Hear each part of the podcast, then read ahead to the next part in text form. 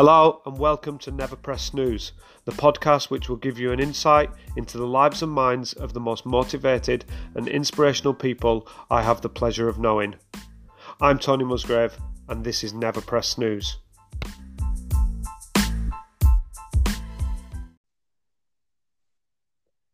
Hello, welcome to episode two, season two, Never Press Snooze podcast. Uh, thanks for everyone listening to episode one. I hope you enjoyed that with uh, Hannah from Soul Focus Coaching. I've got a different guest here, but still within that coaching sphere. It's just from a physical perspective this time. Uh, welcome to the podcast, Sophie Grace Holmes. Hello, and thank you for having me on. Oh, you're welcome. I'm so glad we managed to get it tied down in the end. Um, you are mad busy at the minute. I can see that from your social media feeds that I follow you on. Uh, I hope it's all going well. And uh, but it's great to just grab you. Thank you for putting some time aside in the evening and to get on and uh, and let's get sharing some of your uh, great work. Oh yeah, I'm super excited to get chatting, and it's I think you know this this time at the moment I think it's a crazy time for everybody, but I'm a very much an opportunist opportunist and love to grab the time that I've got now I didn't expect to have to basically pursue things I've always wanted to do. Yeah, well, I can see that, like I said, from the social media. So, what I'll do is I'll give a bit of an intro about how we met and stuff, so people understand um, what what the the aim of the podcast is and where we're coming from, and then then it's over to you. The mic's yours. You can talk us through uh, everything about Sophie Grace Holmes and all the great work that I'm watching you do. So you was introduced to me a couple of months back by uh, a good friend of mine, Dan Hagen, mutual friend who we both know. Uh, I, it appears you are both very keen swimmers, and we might never meet in that um, that that arena because I am not getting in the sea. That's for sure. I do. I am tempted to do it, but it never never really materializes. I don't think I've got um, the courage to just dive into the sea and start swimming. Dan introduced me and said, "You've got to check her out." She's amazing. She's doing a lot of great work on social media, and she's you know inspirational to to him and to many other people. I started following you straight away. I started to watch some of the things that you post. Your energy is uh, is unbelievable.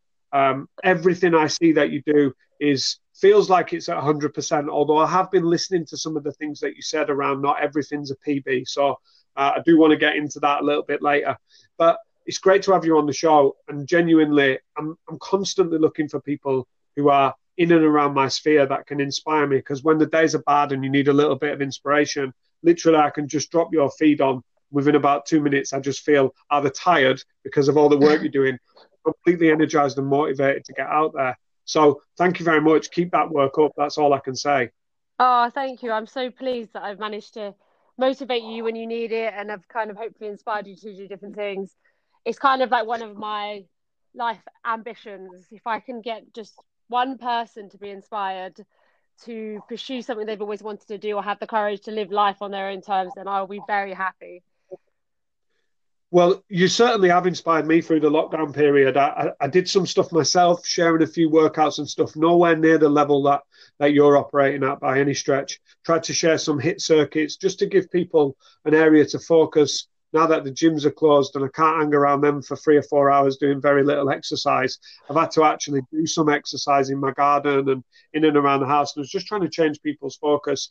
I mean, I'm certainly only scratching the surface of it. This is the uh, the arena in which you operate at an extremely high level, and it's been great to see uh, some of the circuits and some of the sessions that you've put out there. While what we were saying earlier on is there's been a bit of time, and not saying everybody's had more time, but certainly there's been some opportunities to pursue a few things that haven't um, always been on the radar.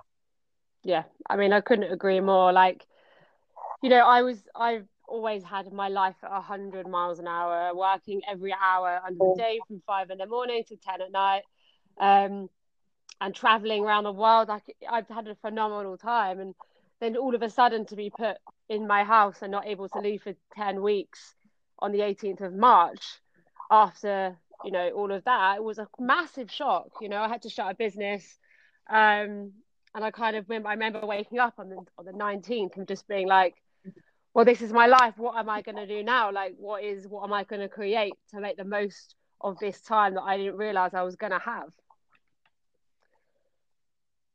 Yeah your adaptation to it i'm i'm only knowing now, obviously, what I know there about the, the 17th and the 18th and the 19th being those critical days for, for you, particularly. Um, we're going into a topic that um, I'm really interested in is, um, and we'll come back to some other stuff that I had planned earlier on than this, but let's just do it while we're here. So, when you woke up on that day on the 19th of March, and you know, what was your choices that were in front of you? What what problems were you faced with? Because the, people who adapted to this change quicker than the others appear to have thrived, if that's the correct terminology, and have, you know, just the plan in front of them has changed, but the goal in the end hasn't. They've just got to work out a new way of doing it. What was it that you did when you woke up that morning? I um, do you know what? I actually allowed myself a bit of a lay-in because I'm used to getting up at quarter to five every single day, um, and I sat there with my cup of tea and decided to write an intentions list my routines, like what was my re- new daily, daily routine going to be from my morning to my evening? What tasks was it that I wanted to focus on, and what projects that I've I always wanted to launch that I could then do and become more possible to be able to create something that, you know, a brand new business, which I have done.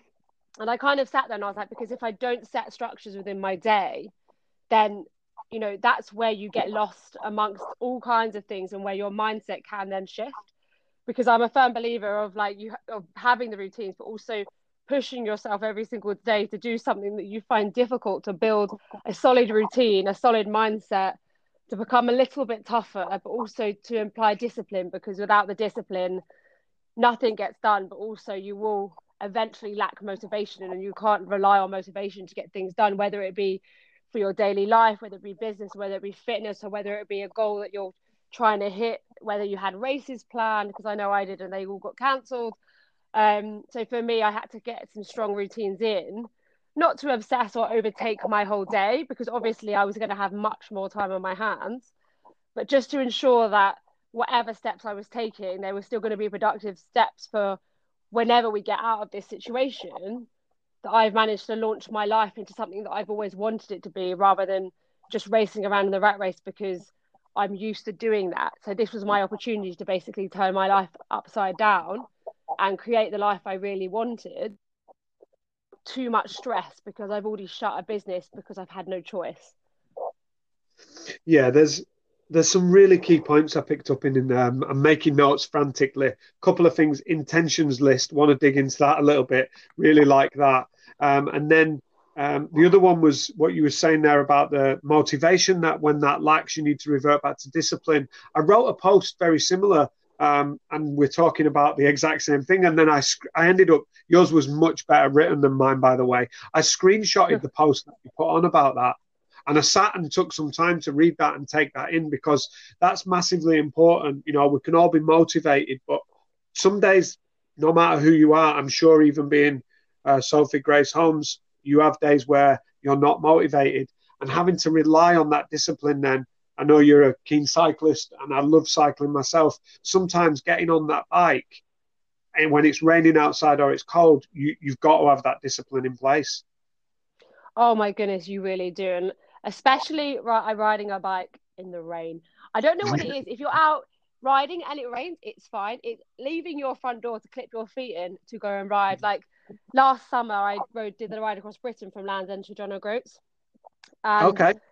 We had it was nine days, a thousand miles in nine days, and probably five or six of those days was wind and rain.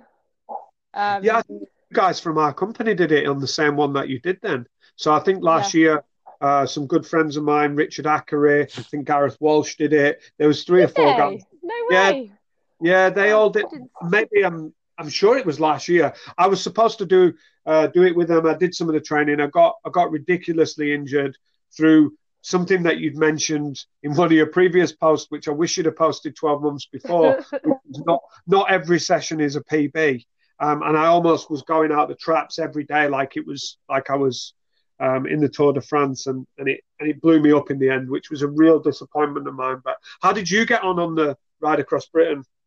Oh, it was amazing. I don't get me wrong. I may I whenever I do these bigger races or I go off into an ultra endurance event, which that is, I make promises to myself because obviously you're going to go through dark times and you're going to end up in the pain cave and there's going to be every part of you that tells you to unclip your feet especially when you're on a 17% incline for god knows how long. And at the beginning of that race we stood there at the start line and i promised myself that i was going to there was five things one of them was i was never going to complain i wasn't going to make an excuse i wasn't okay. going to die because you know that's also quite handy um, yeah, don't... But I was also going to find something every single day to be grateful for, but also I was going to help other people get to the end. And every single day I reminded myself of these five things and I actually wrote them down and put them in my jersey pocket so that they were always with me as a small reminder like you're lucky to be doing this all your requirements are for 9 days is to ride 100 plus miles per day and get to the end. And it was a phenomenal experience. And for me, a lot of that kind of thing and like pushing yourself through these events, you really do find out what you're made of and who you are. And, you know, the motivation to get up at 4 a.m. every single day to embark on 105 to 125 miles on a bike with perhaps up to 10,000 feet of climbing by day six when, you know, you're a bit sore isn't there. But you just get on and you do it because you know how amazing that's going to feel when you get to the end of that day and you've ticked off another day and you're that much closer to the end. And despite the conditions, everybody is doing the same thing. Um, and I do remember on day eight there was a massive incline. I think it was um, about 17% for about an hour. And the options were to not do that day because it was so tough. And I said to my friend Laura, as soon as we get to that hill, I don't care how you get up it, but you're not unclipping your feet. And we are going to get to the top because imagine how amazing that will feel to know that you didn't know you could do that because we don't have any hills in Essex, do we? Let's face it. Yeah, big round um, here, And in Scotland, obviously, you're like climbing all the time. And we literally got to that top, and like I just said to her, like that's what we're doing it for because there are so many things that we have achieved that we haven't really ever been able to achieve or never thought we could do. And the amount of people that were walking up that hill um were it was just mental. So you know for me that's why i do these little things. But for you to get to these points going back to the discipline thing you have to be disciplined enough in the first place to not only train but be sensible and periodize your training so that you don't get injured but also to do it when you don't feel like you want to do it because that's when you know that's when it actually counts as well could have really done with that advice midway through last Sorry. year. I could I could have really done with that level of advice midway through last year on the basis that I uh, blew up in the, in the middle of it. But um, we live and learn. Um, uh, yes, we do. In in in season one, um, that that that ride holds uh, really high high regard with me. Not not because I didn't do it, but because in season one of the the podcast we had two guests on that had completed that, and one of them had done it solo unsupported. A lady that I know, Christy Lambeth, episode six, I think it was. She did that solo unsupported, but her inspiration for doing it was Sean Conway, who did it many, many years ago, and I'm sure you've heard of him, endurance athlete. We worked together on a charity project 10, 12 years ago. He then came back on the podcast with me to tell me about how he just completed the uh, fastest unsupported solo ride across Europe um, wow. which is an amazing achievement. Um, but that all started with the Land's End to John O'Groats. That that that ride itself, I know a number of people that have been involved in it. It validates who they are, and like you said, it gives them the validation of that they can do something when they put some, their mind to it. But a few of those people have also then gone on and been spurred to do absolutely incredible things. You know, Sean Conway racing across the world, one of the number one endurance athletes in the world, um, just phenomenal. So that race is a, a big test and well renowned within the industry by the looks of it. Oh, I think it is, and I think you know, you if you're going to finish it, then you know you would have trained hard. And I think the problem, or the good thing, but the problem with endurance racing is that you get to the end of something and you're like, wow, I've done it. I'm still here. I'm still standing. Um, what more can I do? Mentally, physically, like what happens if I just take myself and push myself that much further because I've got a friend who um, actually did coast to coast America um, yep. on his bike and running in 31 days. Wow. And I remember his his mantra for that was, "So long as I keep pedaling, America will run out of land." And all I kept thinking was when I was riding up Britain was that as long as I keep pedaling, Britain will run out of land. I've got to get to the end. Um, I think it's you know the, the the milestones that you achieve via pushing yourself to do something that perhaps you never thought you could ever achieve or something that scares the hell out of you and then you achieve it really does show who you are and you know and it will give you such phenomenal memories and experiences. And it makes you realize kind of what you want out of life as well. And i think this is why i thrive so much in discomfort and leaning into the uncomfortable situations and trying to enjoy being in that. Because there's nothing better even if you've had a, a training session that you know on paper looks absolutely terrible and then you finish it like to that level you then feel amazing. You're like wow like i did it even if you know i was a bit worried going into it because i thought it was going to be really hard but here we are at the other end of it it's finished and it's done and i've achieved it.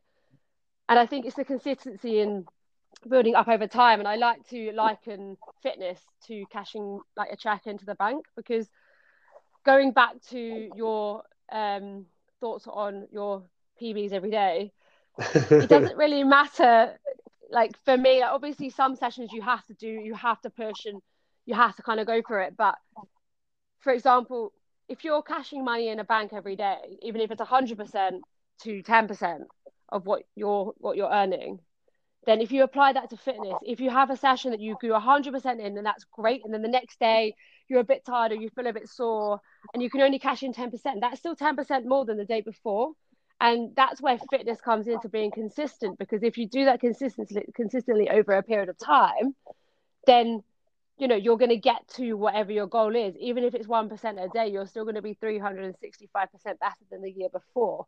And i think this is where people get so worried and where social media can be so impactful on terms of like getting your 5k pbs every day well it's just not sustainable. And also that's not how you get your pbs you have to do different types of training sessions and all kinds of things. And and I think that's where it's so important to strip back or educate yourself by working with a coach or just kind of really look at your training and think right this day I feel better say it's on Monday because you've had a Sunday off that's your big training day that's where you try and push to get your PBs and then if you know you're going to be tired by Friday you just taper your training a little bit and you make sure that Friday is perhaps an easier session going into the weekend um, or a session that you know that doesn't impact your body quite so much. And so long as you're kind of focusing on that and over a period of time, what you can achieve is amazing.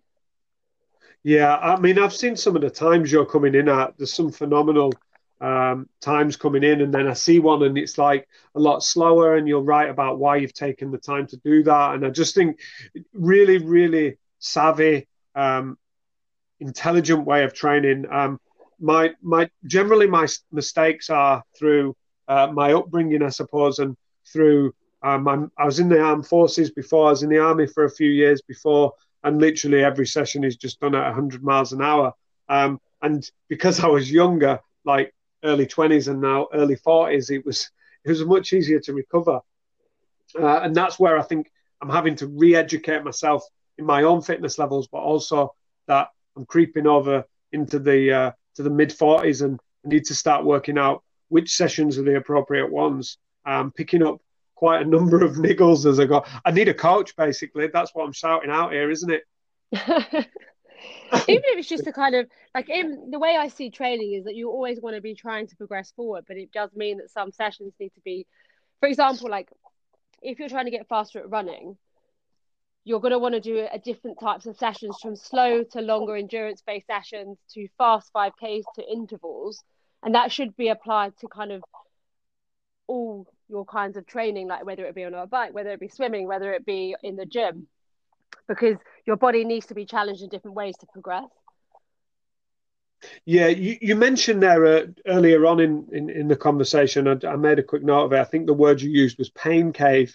And then you talked about challenging yourself on a daily basis? Uh, did you say scare yourself or something along them lines to um, to give yourself some challenge on a daily basis? But where's that born from? Well, firstly, I the scaring part is I like to set goals that scare the hell out of me because basically for me, like if I don't set goals that are so big, then my behavior will not change. And if my behavior doesn't change, then I won't be able to achieve it. So, for example, um, I had an Ironman that I should have done early July. Obviously, it got cancelled due to COVID. So, I decided to do my Ironman from my house.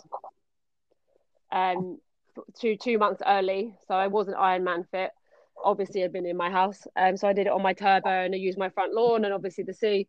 Um, and I decided that you know I'm not ready, but I'm going to do it anyway. And then what that's now done is I now know what time I can do from a very small space of time, i.e., my house.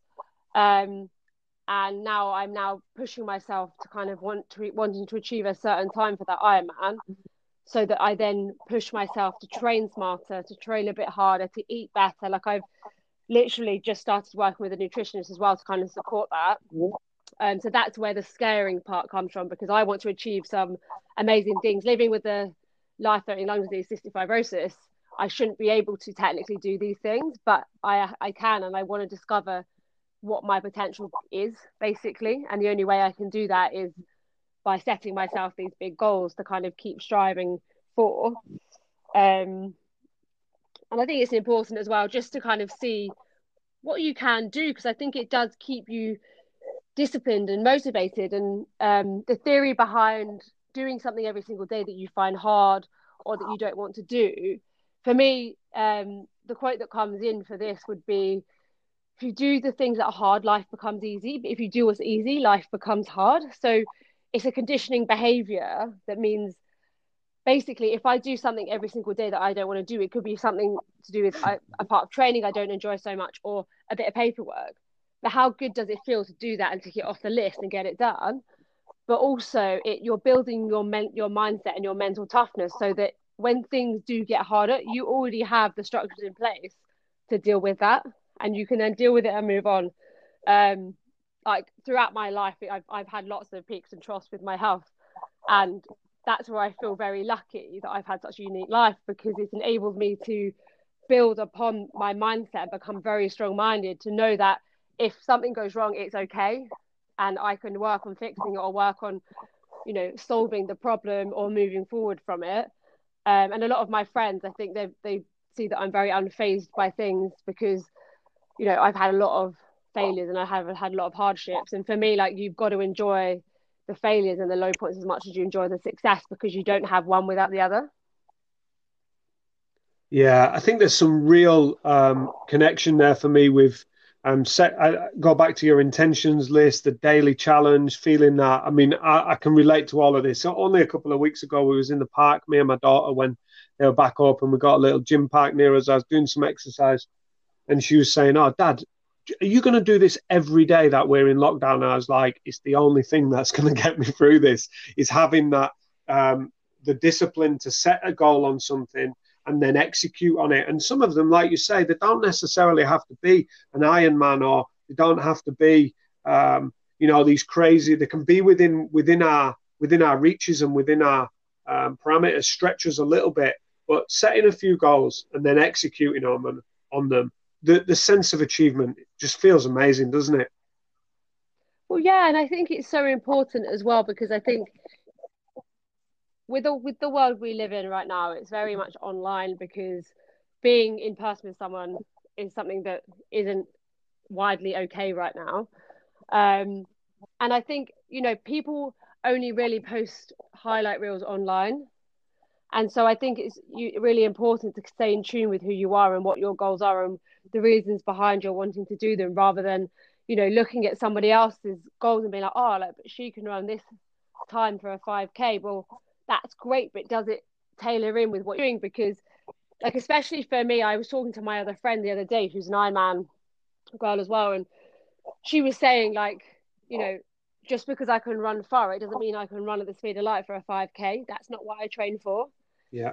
And she was like, it makes me feel that I'm not good enough for a 5K when in reality I can run over a marathon. So, you know, the comparison is the thief of a lot of things, um, which is why it's so important to set yourself goals that you are um, in tune with and, you know, that really do relate to you and that are your passions, which is why, like, I love to do kind of like the, the unusual or you know things that I haven't ever done before, like um, the ride across Britain that I did last year, and um, before that, I think eight weeks before that, I paddleboarded from the Bahamas to Florida um, at night, which was 18 miles, and I'd never done, I'd never paddleboarded really before, so um, it's just like a really interesting kind of swing to setting different goals to kind of keep you pushing and keep you really wanting to achieve. And and I think that's where like for me with lockdown where the intentions came from because I was like, what is it that I'm wanting to achieve in this time? Because I could easily just sit down and do nothing.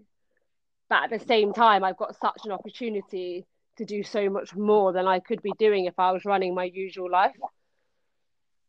Yeah.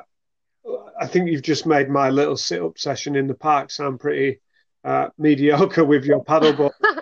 Although that was a personal thing. I have also tasted every beer possible within the local co op. So that was one of I'm my impressed. well, and I set that early doors, and I, I, achieved it pretty quickly. I think I'm on round three of all the beers in the co-op now. But um, personal goals, I, I, I completely agree with you there. I think I've done it myself. I've I've looked at it. I looked at some of your times the other day and was thinking, where do I fit in with that? How does it was a 5k time in particular? It always seems to be the 5k one for some reason. I think it's just a um, quite a clear marker of for me personally where where my fitness levels are. And at the beginning of lockdown, I did one. It was ridiculous. It was like late twenties, and I'm thinking, what is this I'm doing? I used to be able to run early twenties, sub twenty. You know, I was 21, 22 years old at the time, and then I was getting frustrated, and then running 5k every day in the hope that it would come down, and it wasn't coming down. And then I I did the same. I phoned one of my friends and I said, what what am I doing wrong? He was like, go back to what you know Stop trying to do the same thing over and over again and think it's going to work. And he literally said, instead of doing 5K, just chuck a five miler in for the next three weeks on the day you was going to do that 5K. I did it, and then I did a 5K. I knocked three minutes off the time. Just well, exactly.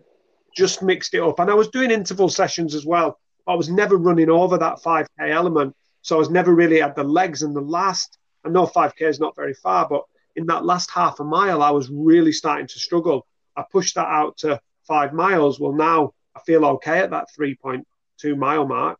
Um, I'm not feeling too bad. So yeah, I think it's being it's just being clever with that training. We've gone off on a mad tangent there about training.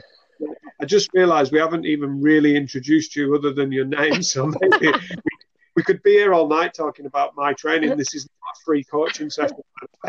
um, so, a little intro, like the bio you sent me. I haven't put that out yet yeah, as of the, when they listen to this podcast, they will. But I am going to send that out later on this week um, with some excitement about when we can drop this podcast.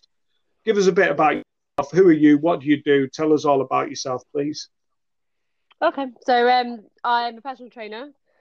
Um, I am an ultra endurance athlete. I'm actually sponsored by Under Armour, which is very exciting. Um, and it's all in the name of the fact that I basically have lived with a life-threatening lung disease since I was born called cystic fibrosis, and I was told from a very young age um, that I was not going to make it past the age of 16.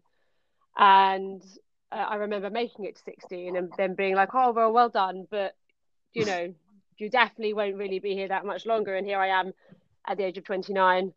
Um, and I think for me, being told that I could never do anything and never achieve anything in my life was the motivation that I needed or like that I had from a very young age to be like, but I can, you watch me. And time and time again, where doctors have said to me, you know, so like CF has got you now, your lung function's super low, like you're in hospital, like it's too late for you.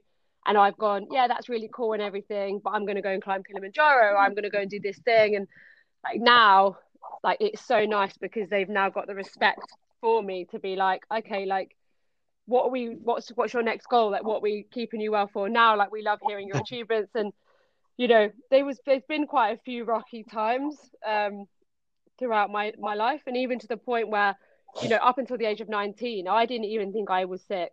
Even though i had the hospital visits and then loads of medication like i take 80 tablets a day but i was beating all my friends in school. And for me that was what it was all about. Like in pe i was not top in the class and racing 400 meters around track for county and all these different things and i didn't understand until i got sick and actually that's when i turned into the ultra endurance because I was like, I need something that's really going to mentally and physically challenge me and get me into that place where you have no choice but to take action, to cut the excuses and just adapt into doing what you're doing. And I absolutely love it. And, you know, I've got a very like hard time in my life to thank for that. Um, because I was when I was 19, my lung function dropped by 50% very quickly and they didn't know why. And they basically gave me two years to live.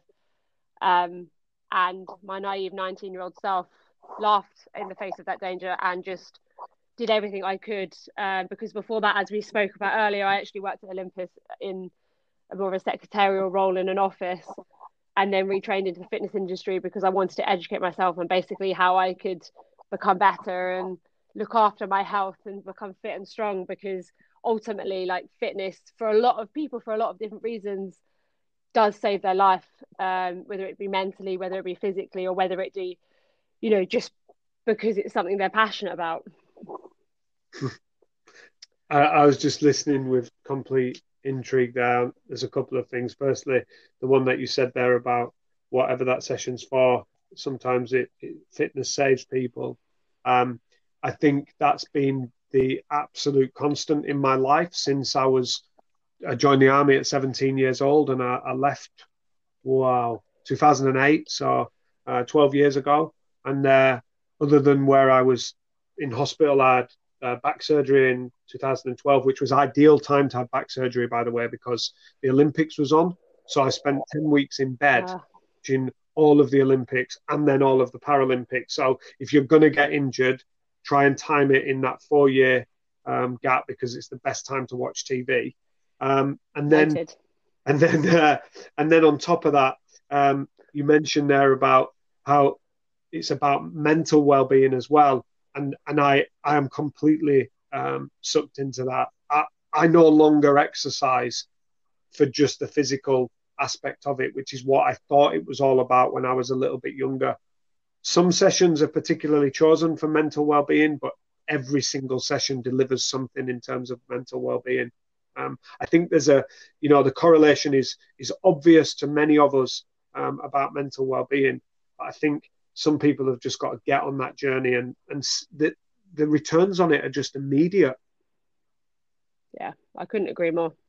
And I think it is something that's still quite underestimated by maybe people that are very aesthetically driven for the gym, which is obviously an absolutely fine goal.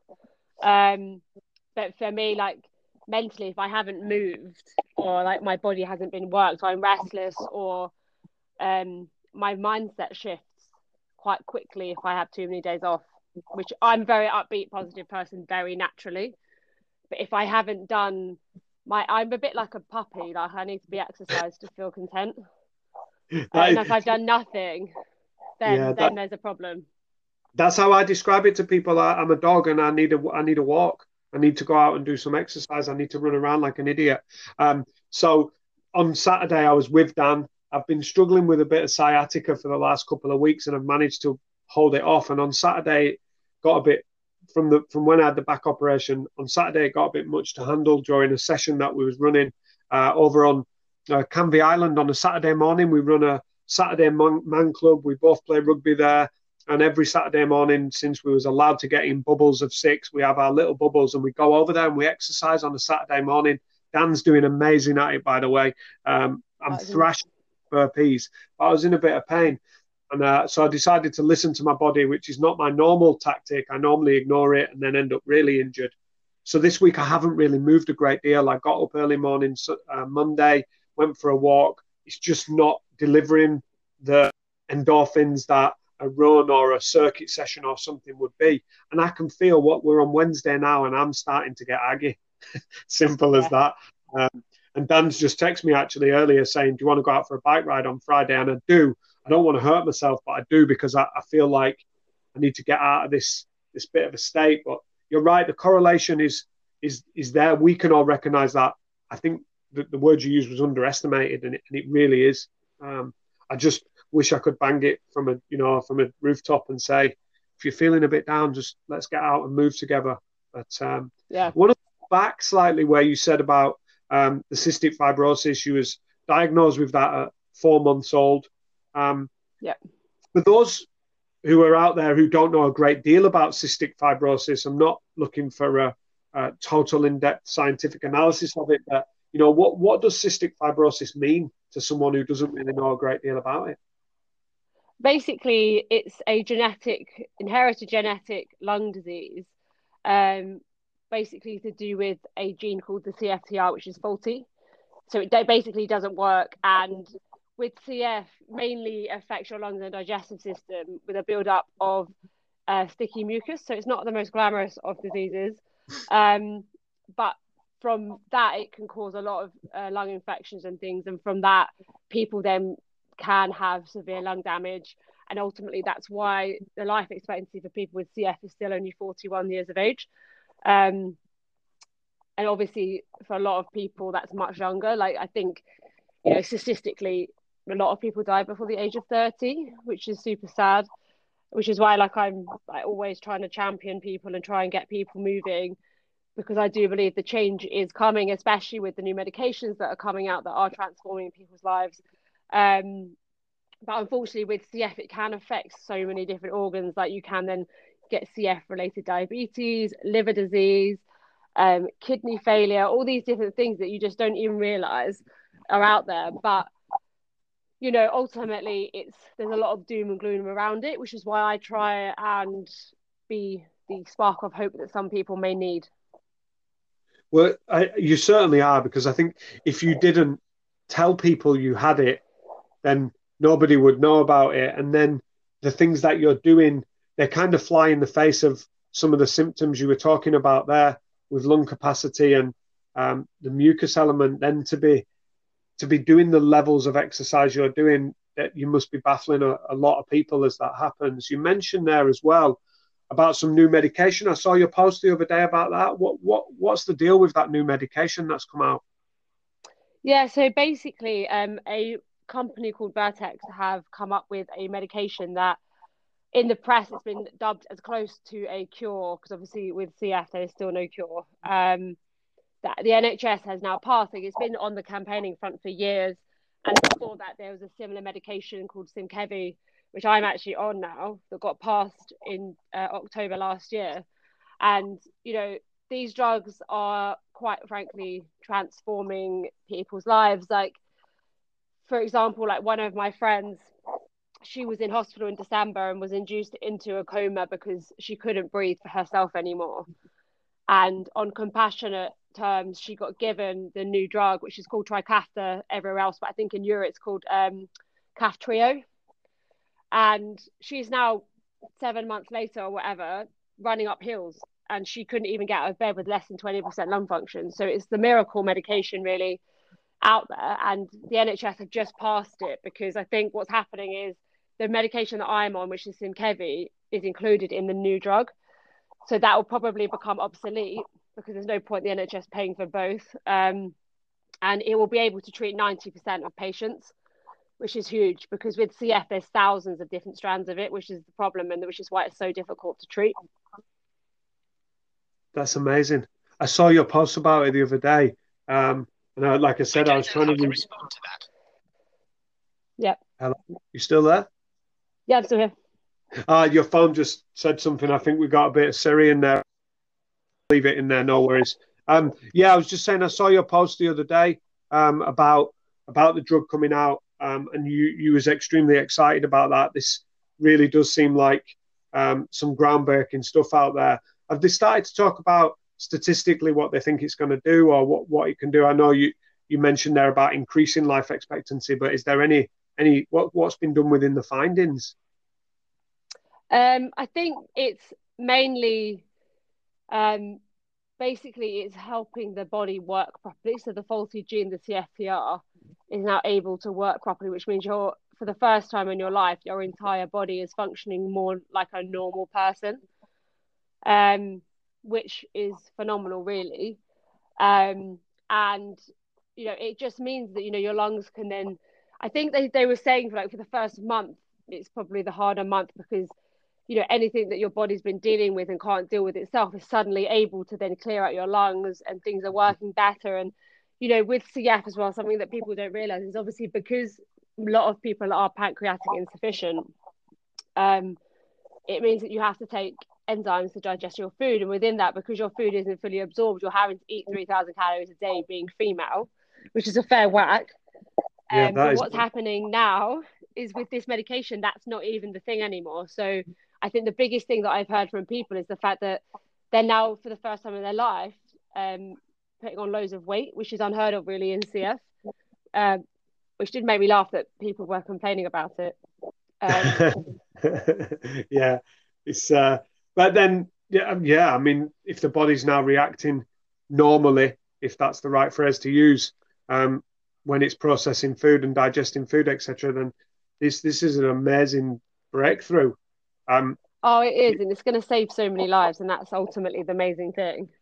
that I, I was just going to say the most important thing about that is the people that will make it through those barriers. We, I was talking on the podcast the other day.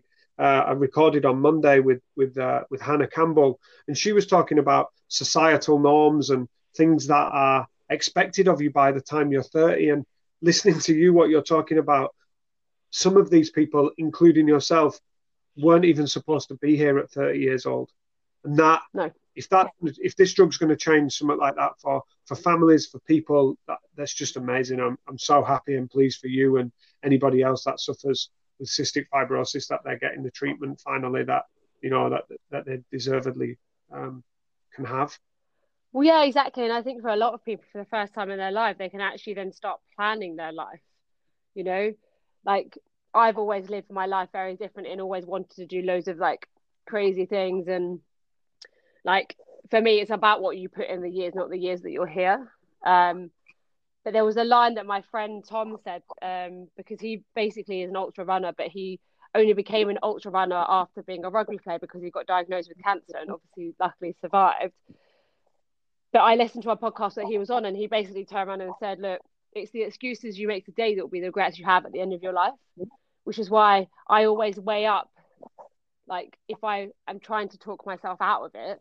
For example, when you can't be bothered to go for a run because your motivation is low, well, you're never going to regret even just going out for a mile or two over sitting down doing nothing. And so for me, like I keep that phrase close to my heart because I'm like, no matter what advances there are in medication or whatever, nobody really knows how long they're here for. So I want to make the most of whatever I have got. it's an amazing little ma- you've got a number of mantras there that I've heard so far through this and I'm frantically writing them down you need to email me all I think they're going to them days where the alarm goes off at 5 a.m. and you're struggling for that motivation. You mentioned about your career. We both worked for the same organization at the same time. Uh, like I said earlier, I must walk around with my eyes closed. Um, we were there at the same time. We've not met previously.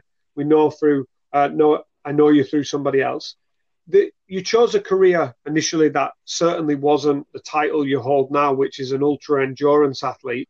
You, you said you was um, working in an office. What was the what was that period of time like? Was it was that your choices? Is that what you was going to do, or did you always have your sights set on this ultra endurance athlete, and that was just a route to it?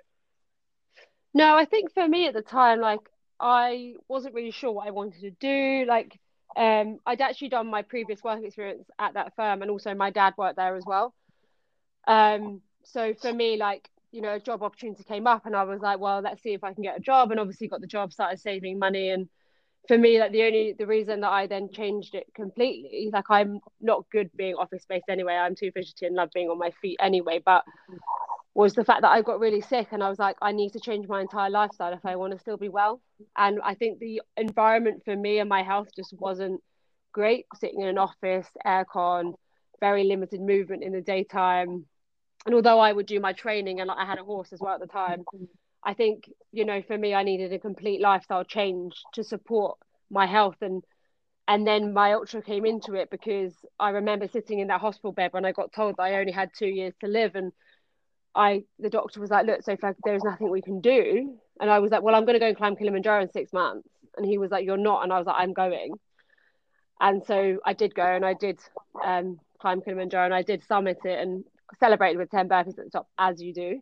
With what, sorry? And 10 burpees at the top, as you do. Effort.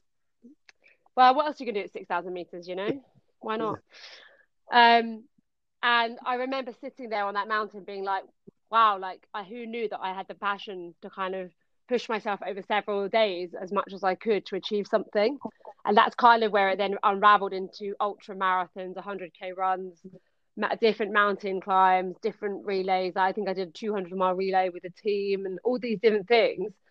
And then that's where I eventually wound up into doing an Ironman. So you know, I think it's interesting how things can unfold unexpectedly from being a very much a power based athlete, a sprinter on a track and running for a few minutes at a time to running for a whole day um, or, or more, you know?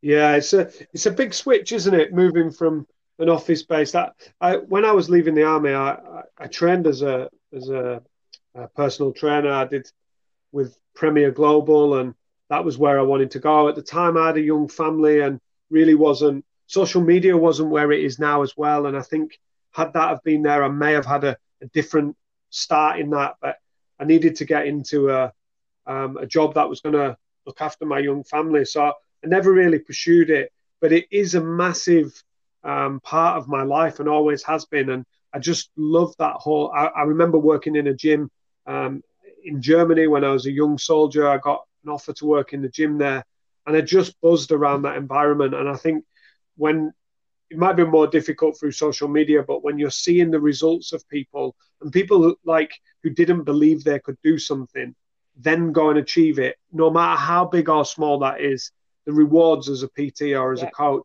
just phenomenal for that. You just so made up. Yeah, I couldn't agree more.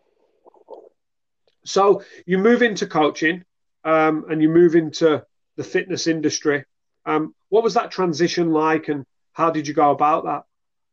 Um, it really wasn't the most sensible transition. However, I literally got my qualification and handed my manager my resignation. That was it. I was like, do you know what? If I'm going to make this happen, that's it. I'm launching myself straight in. I'm still living at home. Don't have too much to pay for. So um, we're going to go and do this. And fortunately, one of my friends who was a PT was actually moving away. And so she basically landed me in a studio and gave me all her clients, which was very wow. lucky. Um, and then it kind of progressed from there. And then um, I then did a lot of online stuff with a fitness platform called Results of Lucy. I did that for about six years, built their platform for them online. And then obviously had my own personal clients in a studio in Leigh. Um, and then it kind of just spiraled from there. And obviously i think then social media came in and you then start building your platform.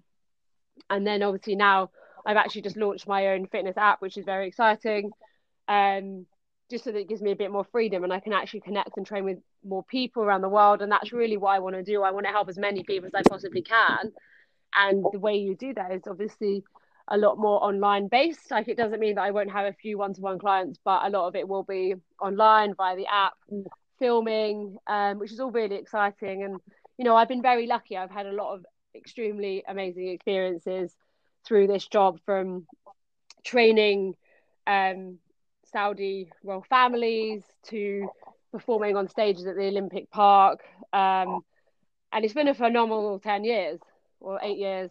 Um, and it, I wouldn't change it. It's hard work being a PT. I think, you know, a lot of people put numbers to paper and they don't take into consideration the split shifts, the hours, the graft, but it was an amazing transition. Yeah, it, it, I, I know a few guys and girls who do PT at the moment, and you know the, this this current situation has been pretty difficult for some of them um, adapting to a more online approach than than what they would have previously. Um, but it's it has been good to see. I think that the communities have been pretty active, and people have remained from certainly the people that I know have remained pretty loyal to their um, to their PTs in the, in this period. And you know, I, I just the gyms are open soon, and I just hope that for some of the people that are out there who you know their living is depending on it, they, they can get back out and start doing what it is they love. Um, you mentioned there about um, some of the exciting stuff you're doing at the moment um, and, and launching the, the new online platforms and stuff. Give us a bit more detail about that and where we can find it, what we can do to get hold of it. I know the answer because I've seen it on Instagram. what what is it about and what can we get from it? What we what we what do we get for our money? Yeah, so basically I've just launched a um an app. So it's an app that basically will be updated one to two times a week. And there's already four programs on there and two follow along workouts, which is like full 30 minute workouts, a nutrition guide plus recipes. And I'm going to be launching a, a, an ebook soon as well. Um, it's basically a platform where you know you if you've got a goal, there will be something on there for you, whether it be strength based, whether it be training from home, training from a gym, body weight. Um, I'm going to be updating it with endurance based plans as well, which is really exciting, either for like marathon runners or uh, triathlon or whatever. Um, and it's something I've wanted to do for ages. Um, and basically, it is super value for money. So the first month I've done it through an American company. So the first month is only a dollar. I saw that the other day. I saw it was only a dollar. Less than a pound. Um, and then thereafter it's about fifteen dollars, which I think is maybe twelve pounds. Um, and I think the value is less than sixty p a day to train. So, and you can obviously it's an app, so you can take it on your phone. You can take it anywhere you want, on holiday, in the gym, at home.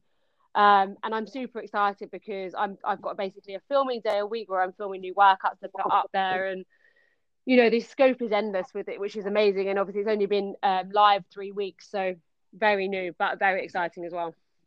It sounds amazing. Um, if we can uh, get some stuff, I'll get it plugged on the on the podcast as well. So um, I'll, I'll, share some stuff around it as well if if you're okay with that across my Instagram. Oh yeah, amazing, amazing. And, and, yeah, that would be great and get that shared out on some more platforms. Uh, I know plenty of people that um, have got the motivation already to do the exercises. They just might be lacking a little bit in terms of creativity. And if you can add that to them, then that that sounds amazing. Um, you talk about all of these things that you've done from paddleboarding in the dark across the sea, which literally puts the fear into me just even thinking about it. It's like thousands of miles. You know what? what big things are, are coming up for Sophie Grace Holmes in, in the near future? Um, well, obviously, this year is very dependent on what we can do, um, because obviously, who knows what is going to happen. But for next year, I've got a 30 day challenge planned for my 30th birthday. Um, I've obviously still got my Ironman because I'm still yet to go to Austria and run down that red carpet. Um, mm-hmm. And I'm hoping as well for next year that I can find a mountain to climb because it's been a couple of years and I do love finding myself in the mountains. Um, I'm just not sure which one just yet, but I'm also hoping next year to set a world record, uh, which obviously I can't really say too much about at the moment, but that is also in the pipelines. Yeah, I was just going to really uh, ignorantly and uh, naively say what record, and then I realised that's probably not what you're going to tell us. When, when you're looking at mountain climbing in particular, have you got some set in mind? Um, not yet. One of my friends suggested one in Japan. Um, but I'm just I more would I want the challenge of the mountains, but I'd also like it maybe to be next year, end of next year. So I've got my world record down, I've got my Ironman down, and I've got this lovely mountain climb, albeit probably very difficult, um, to look forward to because it's where I kind of started my journey. So I do like to take myself back into those situations just to kind of thrive off of them again. Yeah, that's it. It's nice to know where your roots are, isn't it? And go back to those when you need to. I think there's certainly some, um,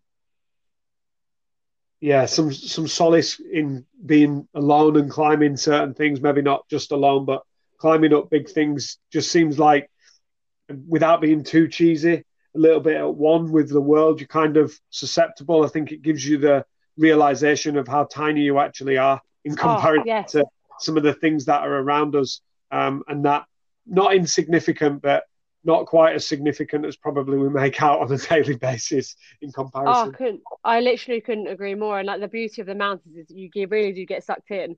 And the best part is most of the time you don't have phone signal, so you can really focus on what's around you and who you're with and kind of just being immersed in that situation.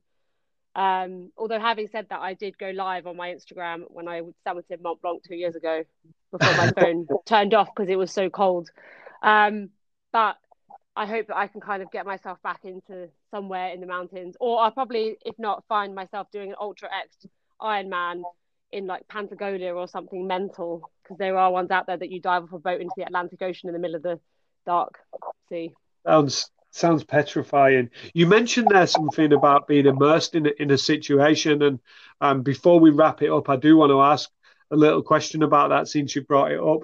I've been asking people regularly about um, presence in the current situation, not as in COVID, but you know, when you're doing something, dedicating your entire focus to that in this day and age, really difficult, right? And I, will give you a very small example. You know, I can be watching TV with my children, who I love more than anything in the world, and then I pick my phone up halfway through it. Like we're having the most amazing quality time, and I, I can be distracted. Any advice, any tips? Not necessarily for going on my phone, but just in general for people who are finding themselves in a world where there's a lot of distractions, remaining focused on the, the task that you've put in front of you? I think for me, if if for example it is your phone, just put it in another room, or turn it off. Or like for me, like if I've got a job at task I, and it's not to do with doing something on my phone for social media, it's on my laptop, for example, I will literally go and put my phone in another room, um, and basically be around like I've got one hour to do this, and if I look at my phone, this is never going to happen because you then end up being like three or four different pages deep on somebody that you don't know because that's what happens when you go on social media. Um, and I think it's so it's really difficult at this day and age to be present in a situation. But I do also think with COVID, it's actually enabled you to realize that and hopefully start putting in practice to do that because nine times out of ten you do the same thing. You click on social media you scroll through it and then you get nothing really from it. Um so you, for me like I yeah this is this is like I can get that distracted and and then I hope people don't tease me about this when the podcast comes out. Yesterday I was looking on social media at our local butchers and what the comments had been made about their recent barbecue pack. I mean that is absolutely ridiculous. And of and of no relevance to my life. And I was reading down these comments and I thought, what are you doing? You've just wasted, you know, a few more minutes of this life of reading the butcher's comments. I mean, uh, I, I think right. it's become such a habit. I think this is the thing. It's such a habit to pick up your phone and look at it. Like I like to call it the power hour. The first hour of the morning, don't look at your phone and just be present, do your thing, like to have an hour to yourself before even like picking up and trying to connect with anybody or whatever. And I try and do that in the evening. Like I try not to look at my phone past nine o'clock. Uh, I go to bed quite early anyway, um, just because I think we all need time away, and that's partly why I love doing the fitness that I do because a lot of the time I can't look at my phone. Like I can't text somebody while I'm trying to swim in the sea. Um, if I'm on my bike, I'm I, am pretty stable on my bike, but I'm not going to be texting somebody trying to ride at 30 kilometers an hour down the road. Um, and when I'm running, there's just no hope. So, like, I think if you can find something that you can immerse yourself into that you love, it's a lot easier to break that habit. But also, I've got rules around like if I'm with people, I try not to look at my phone unless I know something important's coming in, or if I'm um, training, like that hour is for training, not for my phone so there's all these different techniques that I try and put in. Like it's very hard, and again, it does come down to having a little bit of discipline within that. Yeah, definitely. I think there's a couple of things there, and and I, I do ask this question regularly. I know a few people that are massively present, and they practice presence as a as a you know as a thing that they concentrate on regularly, and the biggest distraction um, is their mobile phone and they, they get rid of it. I, I, left my mobile phone in the house the other day and I got back about five hours later after going down to Chalkwell Beach with the kids. I had about four messages. You know, it weren't like I got back and I was inundated with calls and requests and things that are important. It's almost a, you know, a habitual thing of scrolling or checking something to see if there's another message. It, you know, and it is certainly something, like you said, that the coronavirus has heightened that to me because normally I would be on the move, jump in my car, check it, throw it in the uh, passenger seat, move to another office, do something. But I've really recognised it as a as a thing that I do, um, and I want to break. Maybe not break that habit, but you know, try to minimise it to a point where it, it doesn't offer any distractions. Well, yeah, and I think that's the thing. i am a very competitive person, as you've probably gathered. Um, and I don't know if you've got an iPhone, but, on, but I never realised. but on my phone, it says every single week, like how many hours you've spent on it. Now, mine's obviously gone up because my business is now on my phone, but I, I'm now challenging myself to reduce it back down. So just oh. become super smart and efficient with what I need to do and get it done and put my phone down. Mm-hmm. Because it's terrifying how it's like, oh, this week your average was six hours on your phone. And I'm like, what? What have I been doing for six hours? Uh, it's crazy how the time adds up, isn't it? Those small chunks of just scrolling through Facebook, yeah. Instagram, and, and stuff like that. Talking about those social media places, um, where can people find you if they want to check out the work that you're doing? They want to be involved in it, like me. They want to be inspired uh, regularly by the things you're, you're doing. Where can we find you? Uh, my main handle is Instagram, which is just simply my name, Sophie Grace Holmes. Nice and easy to remember.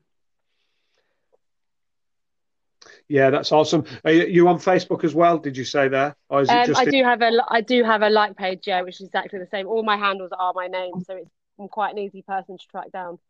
Yeah, I was going to say you're not going to get very far. If for for those people that want to get hold of Sophie, check her out, Sophie Grace Holmes. I can recommend it. I've been following you on Instagram for a couple of months now while we've been in contact about getting on the podcast.